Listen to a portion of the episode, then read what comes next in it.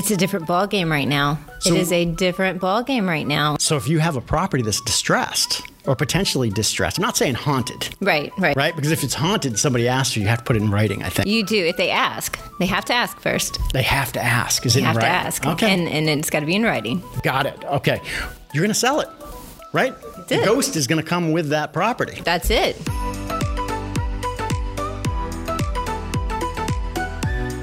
Tim Bray here, Kim Casey.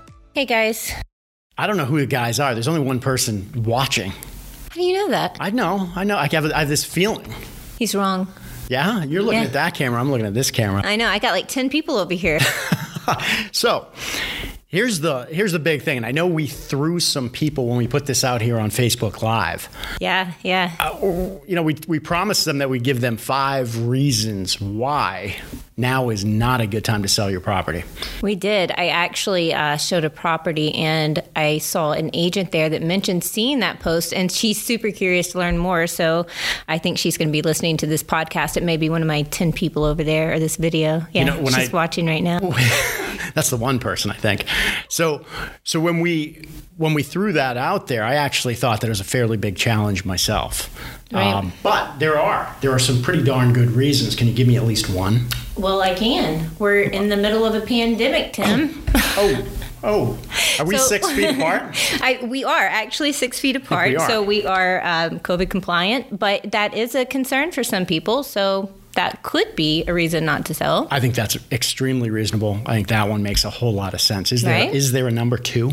There is, there is. So, well, we have low inventory, as everybody knows, right? So, if you're going to sell your house, do you have anywhere to go? Is that in the plan? So, So you don't have any place to move to. yeah, wh- what's going to happen? You sell the house, you get a great number for it, right? Where do you go? Where do you go? Well, you, well, if, you know, maybe you're moving in with a family member. That could work out very well. Maybe you're downsizing, good friend. yeah, or a good friend. even need to tell Couch surf.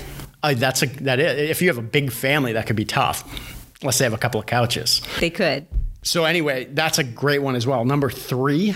Yeah, yeah. So, what if you just purchased that property recently, and let's say you're over leveraged on that property right now? Leverage. How is that gonna? Yeah, leverage, right? We- we How is like that gonna good impact leverage, you? not we do, but negative. not negative. Not negative. I, I like that one. So does that does that pertain to maybe a home equity line of credit? Because I know a lot of people are seeing that the values of their properties have gone up very quickly, and justified. Right. Right. You know, in in regard to there are cash sales out there that are justifying those numbers being high. Why not pull the cash out? right. Right, invest it somewhere else. Reinvest it somewhere else. Makes sense. Well, what about this? Some people, Tim, they get really emotionally attached to their home. You know, maybe they built that home and you know they put their heart into it, and for them, this is this is their castle, and it's hard to find that you know that home that is not theirs. Their their emotions are in it. So why why sell that property that you've based your entire life around and it makes you happy? Right. I, I can't complain with that. I I, actually, I liked that one a lot. I Yeah. think that one pertains to a lot of people out there. I think so. If it makes you happy and it makes sense. So Kim, I've we've got four. Yeah. Um, I, what about the fifth? Well, I think the fifth is what. uh, there are no fifth. It's a great time to sell, Tim. I, I, I I would love to hear if somebody else has a number five that's out there. I would too. Comment below, guys, if you can think of um, any other reason why now is not a great time to sell. We would really love to hear what you have to say. So put a comment below and let us know why is it not a good time to sell. What a struggle. I sat here for at least 20 minutes trying to think of a number five. Couldn't do it. Tossed it over to Montes. And Montes sat here and he pr- basically came up with the three of these and then left with number five. And I think your number five is actually the best one. Now is a great time to sell. Yeah, it is. Well, let's move right into that. Why don't we talk about why it is a great time to sell, Tim? My number one is that we're approaching a 20 year high as, fi- as far as real estate valuations. Uh, I'll really quick go into it. I touched on it before, but we're seeing trans- multiple offer situations, which you're seeing all the time. Yeah. And if you're going to win that multiple offer situation, oftentimes they're with few contingencies, and that cash offer wins most of the time.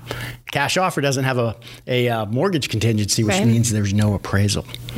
So if it appraise, so now what you've got is you've got these properties that have sold, they've outbid other people that are bidding on the properties, and they've created a sales comparable. that is the market, right? That is. That so, is. Great time to sell. So it's a great time to sell. We're setting a new market right now, it seems like, within this. give, me- give me another one. Well, we're at the peak of that cycle, Yeah. right? So what happens when you're at the very peak of a cycle and you buy, that's one thing, but if you're at the very peak and you sell, tell me what's going to happen. So if you're at the peak and you sell, it's great because you just captured all of that cash. It's kind of like an ATM. You're capitalizing on all that financial gain you can get, right? Absolutely. And what's going to what typically happens after you reach the peak? What do you have to do?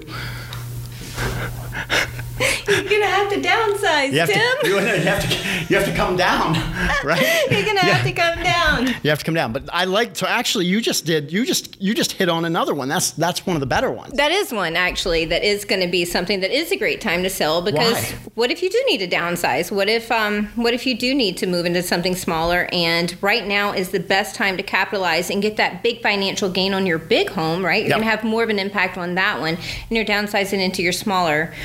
The math It makes, makes sense. sense. The it math makes sense. If the numbers work, the numbers work. Absolutely love it. Yeah. What uh what's another one?